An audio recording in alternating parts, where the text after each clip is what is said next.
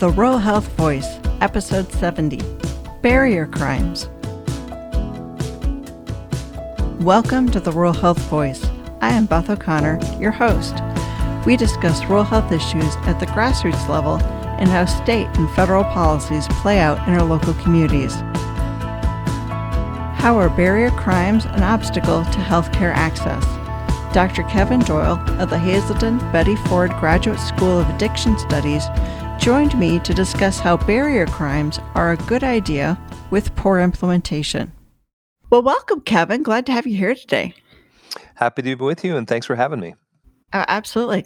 So, I see you are the Dean and Interim Provost at the Hazelden Betty Ford Graduate School of Addiction Studies. How did you first become interested in addiction studies?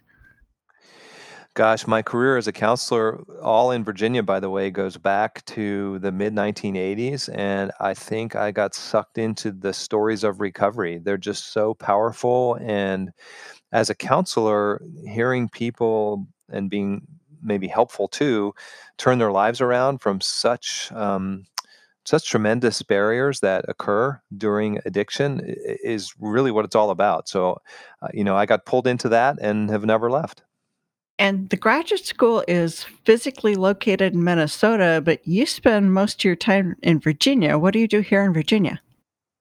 Well, I wouldn't say most of my time. Um, I spend probably most of my time these days in Minnesota. Um, family's still in Virginia. I had a long career as a counselor and a counselor educator in Virginia, and so we still own a home there. And um, most of my family is uh, not interested in the Minnesota winters, so I'm up here um, myself uh, for for some of the year in my role as dean and, and interim provost. But while in Virginia, um, I worked for a number of different um, substance use treatment agencies, residential treatment, outpatient treatment.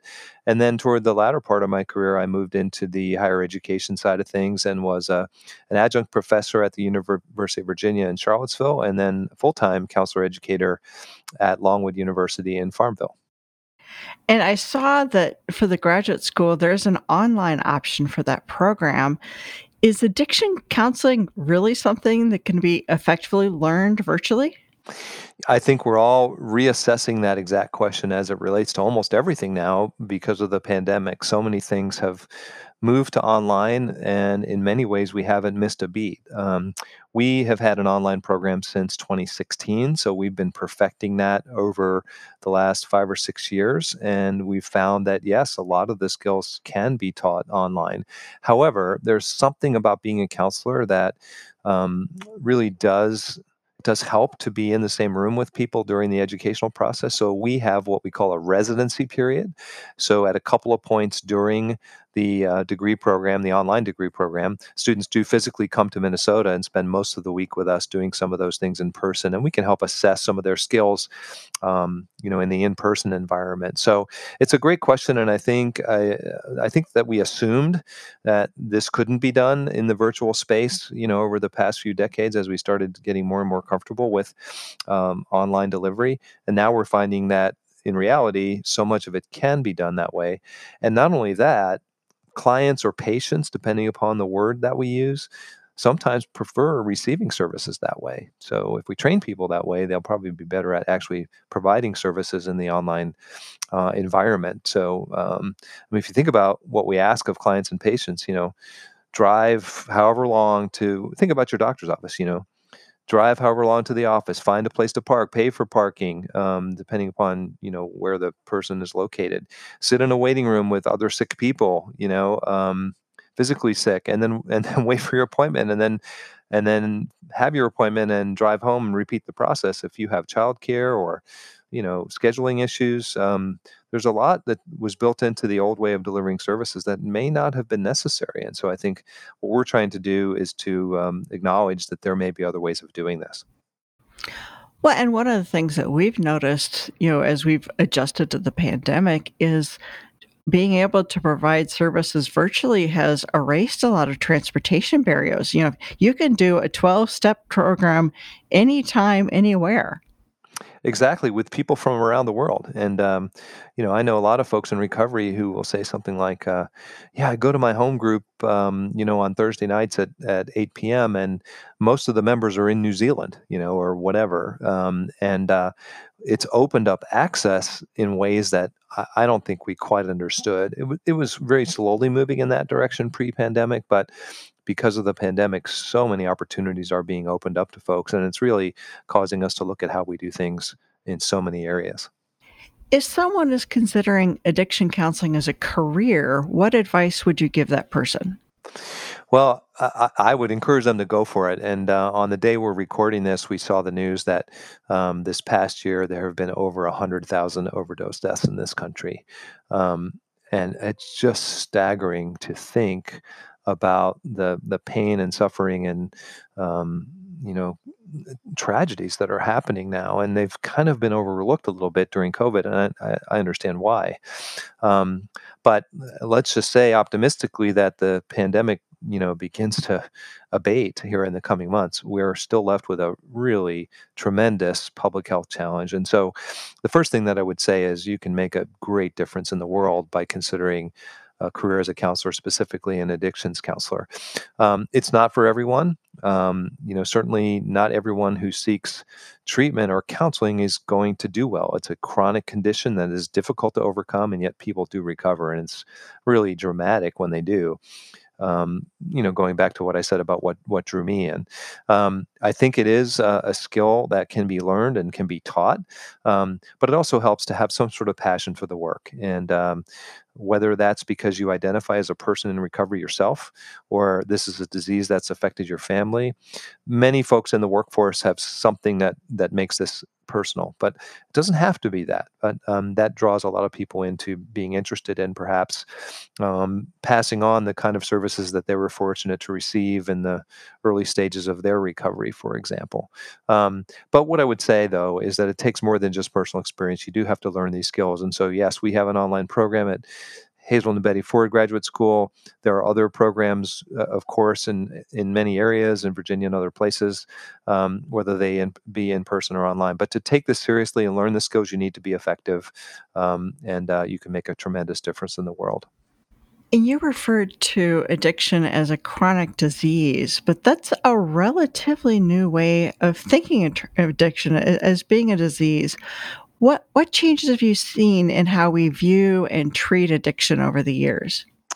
I think we're making slow but steady progress. Um, we used to really shame the the the individual with a substance use disorder. So even in the terminology that we use, there's progress being made.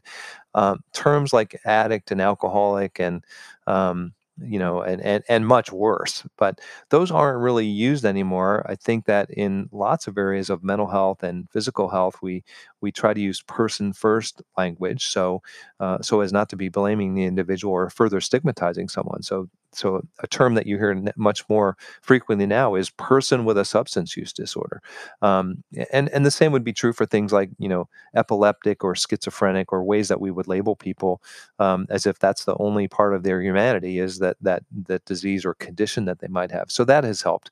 Access to care has helped. Um, we are nowhere near where we need to be, but coverage by third parties, whether it be Medicaid or private insurance, is better than it was. Um, so I think we're getting there. Um, support mechanisms that are in place for people, as you alluded to, you know, online support mechanisms like 12 step recovery groups being much more available. Um, advocacy um, is being done um, uh, better than it has been before. Lawmakers understand that we can invest in someone, uh, someone's treatment and recovery, or pay the costs in the in the legal system in the criminal justice system you know which one has a better outcome? And i would argue that the public health or medical um, you know um, investment is much more um, much more beneficial to society. So uh, so so i think there's slow but steady improvement. Um, there's been a lot of talk among uh, people in the recovery community about how to be respectful of people's privacy and confidentiality of course which are really important but also encourage people who are in recovery, who did benefit from receiving good treatment, to be a little more open, a little more public about that. I, I, I still hear people say, "Well, I don't, I don't know anybody in recovery," And my response to that is, yes, you do. You just don't realize that you do. Um, and so there's a some tension in um, the recovery community, I think, around uh, anonymity and and how open to be. And there seems to be a move in the direction of if you if you can feel comfortable in getting to a place where you've, you you're able to disclose that you're a person in recovery, even that term, right? Um, you know, not so much a recovering addict or a recovering alcoholic or or heaven forbid the term reformed, which makes it sound like a moral issue. Um, but if you can be open about being a person in recovery, those folks who do have uh, active substance use disorders can see this is something from which you can recover. If you get the help that you need and engage with other people in recovery, um, there's a way out. Um, so, so there's a lot to be encouraged about, um, but there's still, you know, so many things that are challenging, and and even that statistic from what we learned earlier today is just really daunting. So there's great need, but I think we're we're slowly making progress. And your work first came to my attention when an editorial you wrote was published in the Richmond Times Dispatch about barrier crime laws. What are barrier crimes?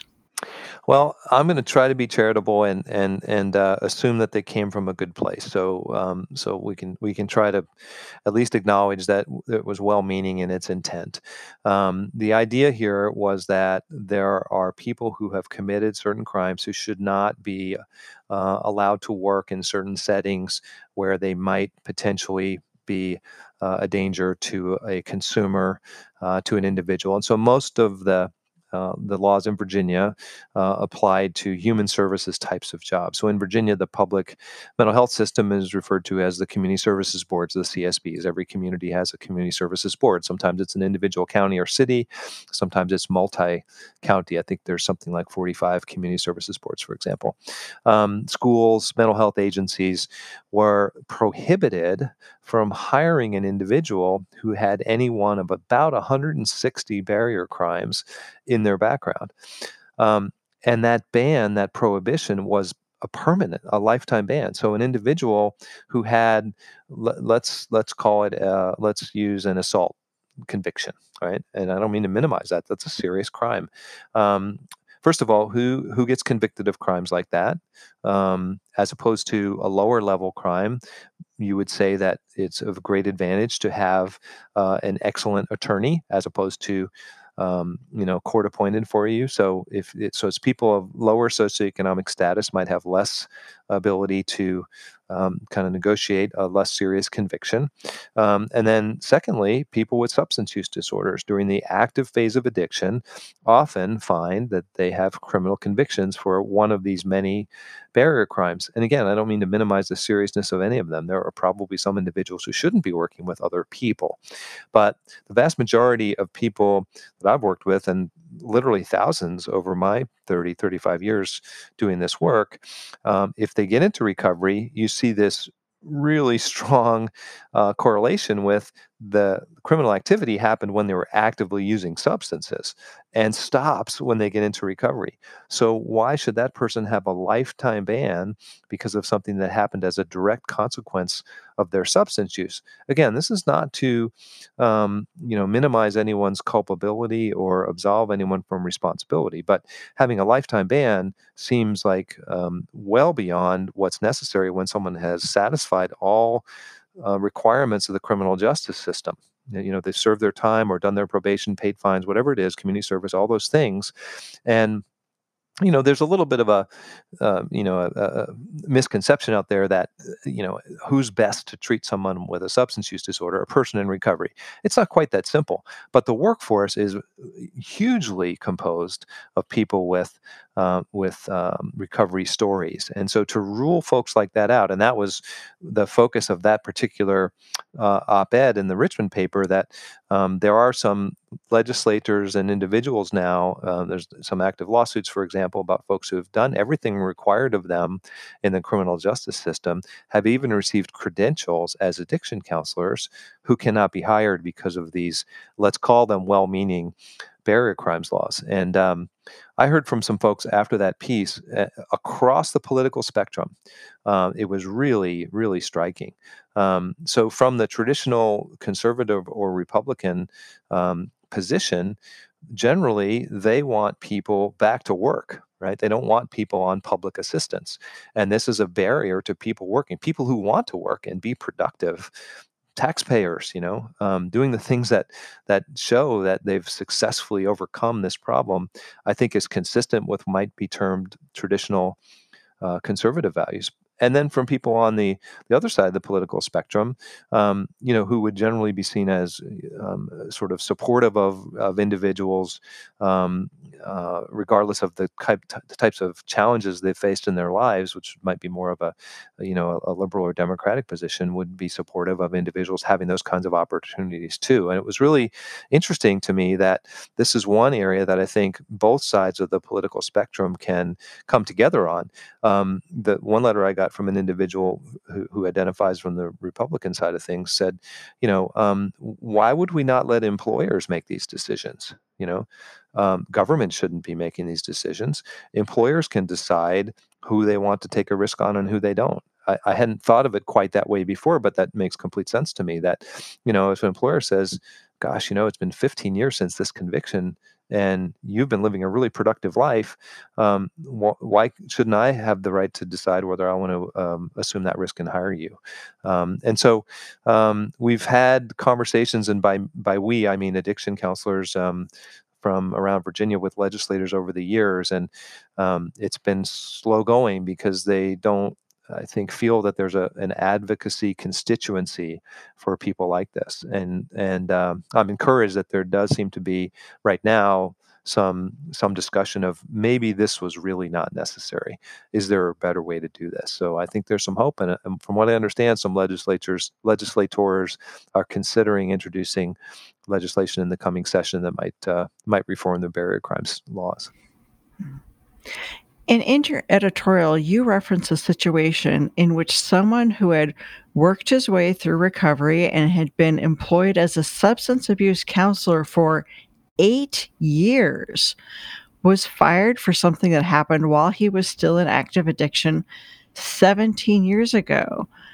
Don't the barrier crimes account for how long the individual has been drug free? They do not. Um, so you can see the flaw in that right? So lifetime ban.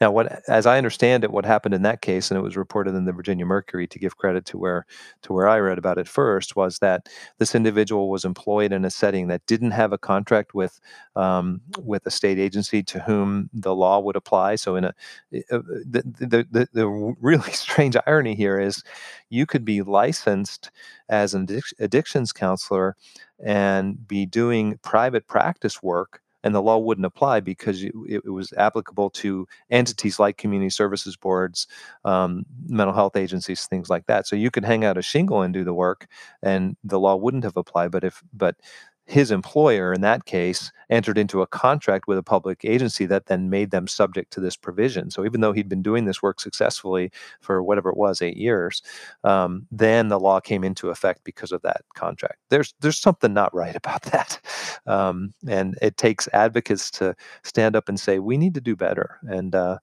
as I said, I've been I, I, received a letter yesterday, and I don't feel comfortable saying the name, but it was from a uh, a state senator uh, who said I, I, really want to do something about this, and uh, so um, really pleased that the Richmond paper ran that, and there does seem to be some discussion uh, around how can we.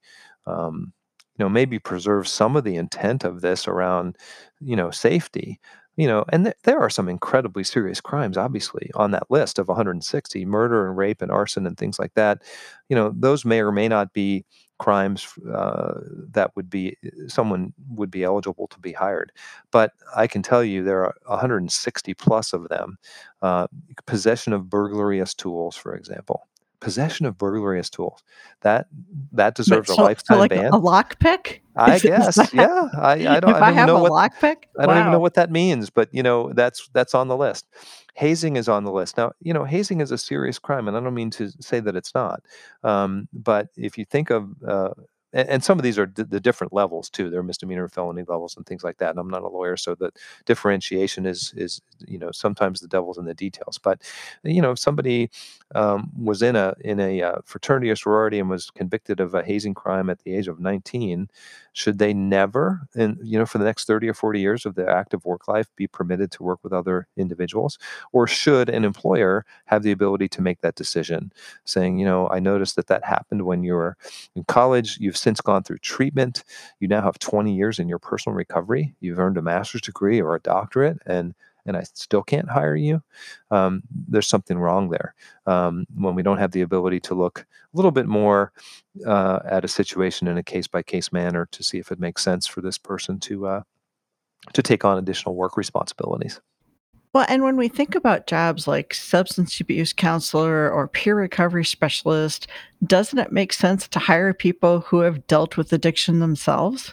Yeah, it does make sense. And I'm glad you mentioned the peer recovery specialist because that's a growing movement, not just in Virginia, but around the country, is finding ways to um, utilize those those unique skills and passion that folks who've been through this um, you know do bring to it. That is that so much of the workforce historically over decades now is people who have that that passion from from their own experience. Now again i will say and this is not to you know toot our own horn from from our particular graduate school but um, solely being in recovery is not sufficient. There does need, and for peer recovery specialists, they have to go through a training program too. So, um, so adding the the passion that one's own recovery brings with the education or training that someone can get through workshops, institutes, conferences, online learning, traditional undergraduate or graduate education is a powerful, powerful combination. And just ruling all of those folks out out of hand, and, not every single person in recovery has you know one of these barrier crimes. But um, I worked for many years at a nonprofit in Northern Virginia, and you know there were so many folks we wanted to hire and went through the screening process and learned that we could not. And they had everything we were looking for for these positions, but something had happened, you know, 10, 15 years ago. Um, one colleague that I had um, who um, had been in the field for a long time had a bank robbery charge.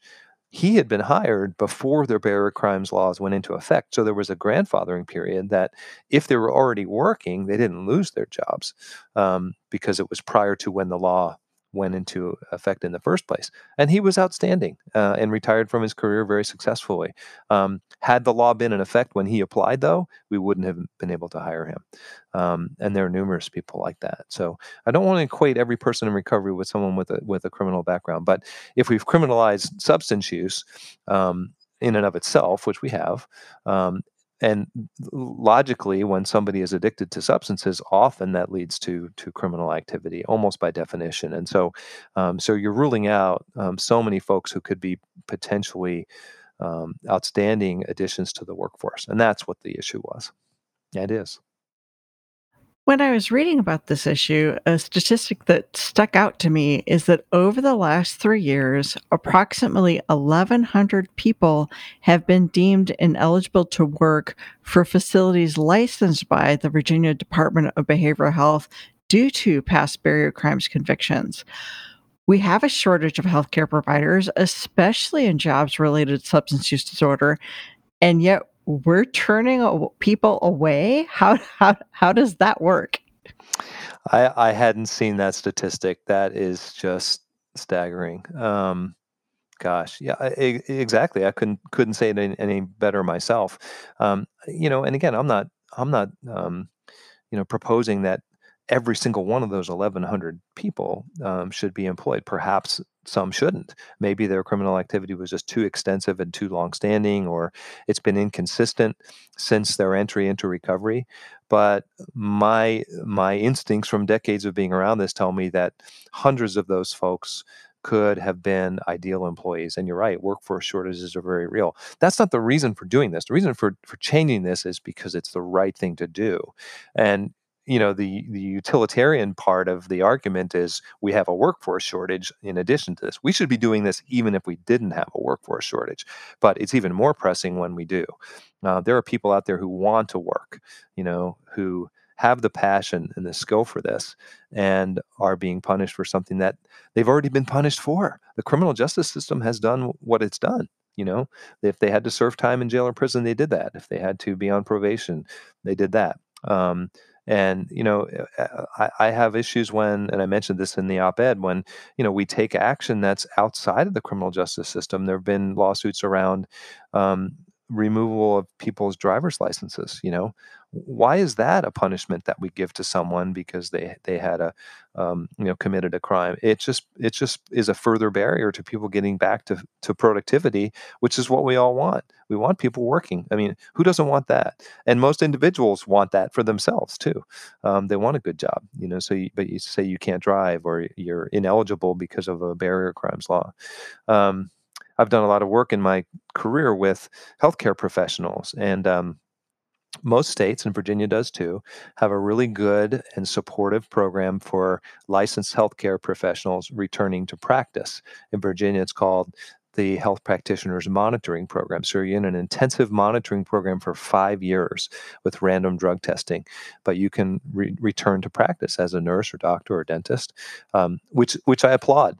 Um, there there are checks and balances in place to make sure that someone is safely in practice, and yet sometimes there are additional penalties that come out of the blue on things like this from the criminal justice system or from federal agencies that don't allow people to be credentialed again through the DEA uh, for prescribing when, again, they're doing all they've been asked to do to recover from uh, the issues with with substance use and return to to full health and functioning. So we sometimes throw these additional curveballs at people that uh, make that make no sense. Um, and uh, so it's not just the barrier crimes law, but that that's the one that's sort of in the you know in the uh, in the target right now about maybe reevaluating that. Mm-hmm. I know that several of the community service boards we work with are frustrated when they have an otherwise wonderful candidate be turned down for a position because of barrier crime. Additionally, I know that training programs for peer recovery specialists in Southwest Virginia has increased the number of peers available in Eastern Tennessee because the barriers to being hired in Virginia. They get their certification in Virginia. That border is really narrow when when a job's in your way. Yeah, isn't that a shame? You know that we have Virginians who are willing to work, who are being forced to uh, cross the state line to find a, a more supportive uh, work environment. I, I, think we can do better in Virginia. I'd still identify as a Virginian, even though I'm physically in Minnesota a lot these days. But um, you know, really proud to be in Virginia and, and think that we should be leaders on things like that. And so, um, you know again let's just maybe be charitable and say it was well intentioned but um, and i'm not sure i even agree with that but but you know rather than getting into why did the, did we do this in the first place a couple decades ago um, you know law and order um, kinds of um, political approaches are attractive to a lot of people and that's maybe why that was put into place but i think there may be some consensus now that it uh, it was an overcorrection, unnecessary, um, and should be reassessed. And we don't want people leaving the state who are willing to work and would prefer to work in their home community. So whether it's Tennessee or Kentucky, West Virginia, North Carolina, Maryland, all the bordering states, um, that that that's um, you know really unnecessary, I think. And let's put Virginians to work helping other Virginians. Absolutely. What do you see as the next steps forward for addressing barrier crimes? Well, I really want to challenge people in recovery um, to consider being more open about that. I was part of a meeting last year, um, and I, I, will mention this person's name because I think he would he would be comfortable with that. Senator Creigh Deeds from um, Bath County, um, and I was able to facilitate a meeting where he um, uh, listened to about Mm, I think are 10 or 12 uh, healthcare professionals in recovery and learned about the barriers that they face. He had some real uh, good words of advice and support for them, and they, they felt heard. Um, so I would encourage the people in the recovery community to make themselves known to their elected officials, whether they be at the state level. This is a state level issue. So, particularly, you're a member of the House of Delegates or the Senate of Virginia, and go see them in their offices and say, "I'm a person in recovery." And for me, this is what that means, you know, um, because I think legislators need to know that their constituents include people in recovery who have um, successfully accessed treatment, whether it be through the public system, the community services boards, the licensed programs from um, the Department of Behavioral Health and Developmental Services that you referenced, private programs, wherever it might be, and are working programs of recovery now and want to give back and get back to work.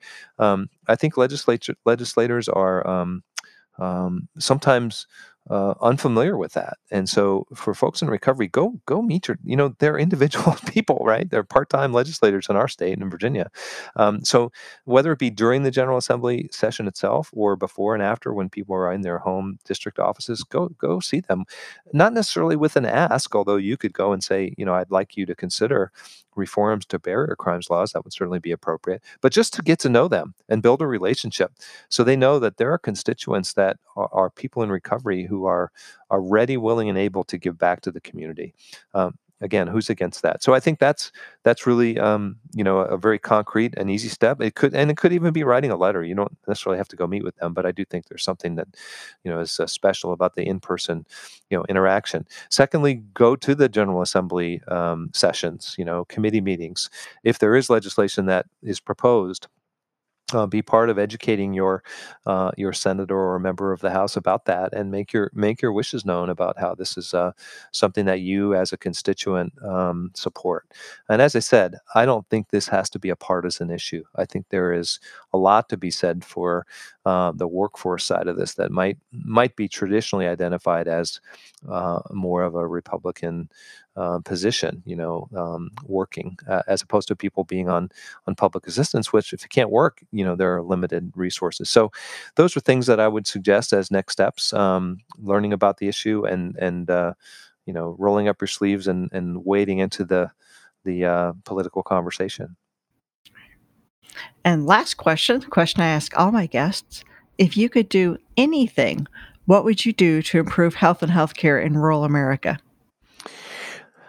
Uh, I, I, think access to high quality mental health care. So my, my, focus would be on the mental health side, and so making sure that individuals with any kind of a mental health disorder, whether it's a substance use disorder, uh, anxiety, depression, many people say at all time highs right now, um, having access to that, and so you know we often say that so when someone's ready, they're ready, and they may not be ready a week from now if there's a long waiting list. So trying to improve access to care, um, whether that be in-person care, such as through the various locations of our community services boards um, in Virginia, or virtual options. Um, which many people now are very open to, um, trying to eliminate waiting lists and unnecessary barriers to uh, to receiving the, the health and uh, healthcare and mental health care that individuals need. It's a broad answer, but um, I think it's uh, it's all about access for me. Okay. Well, thank you so much for joining us today.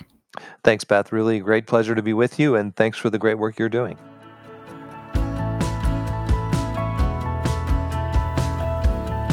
That's Dr. Kevin Doyle promoting better access to mental health services.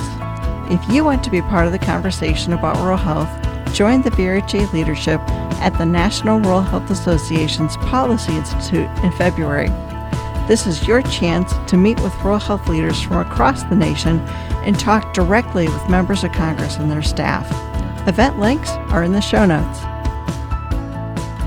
The Rural Health Voice is the podcast of the Virginia Rural Health Association. It is sponsored by the Virginia State Office of Rural Health and underwritten by the National Rural Health Association.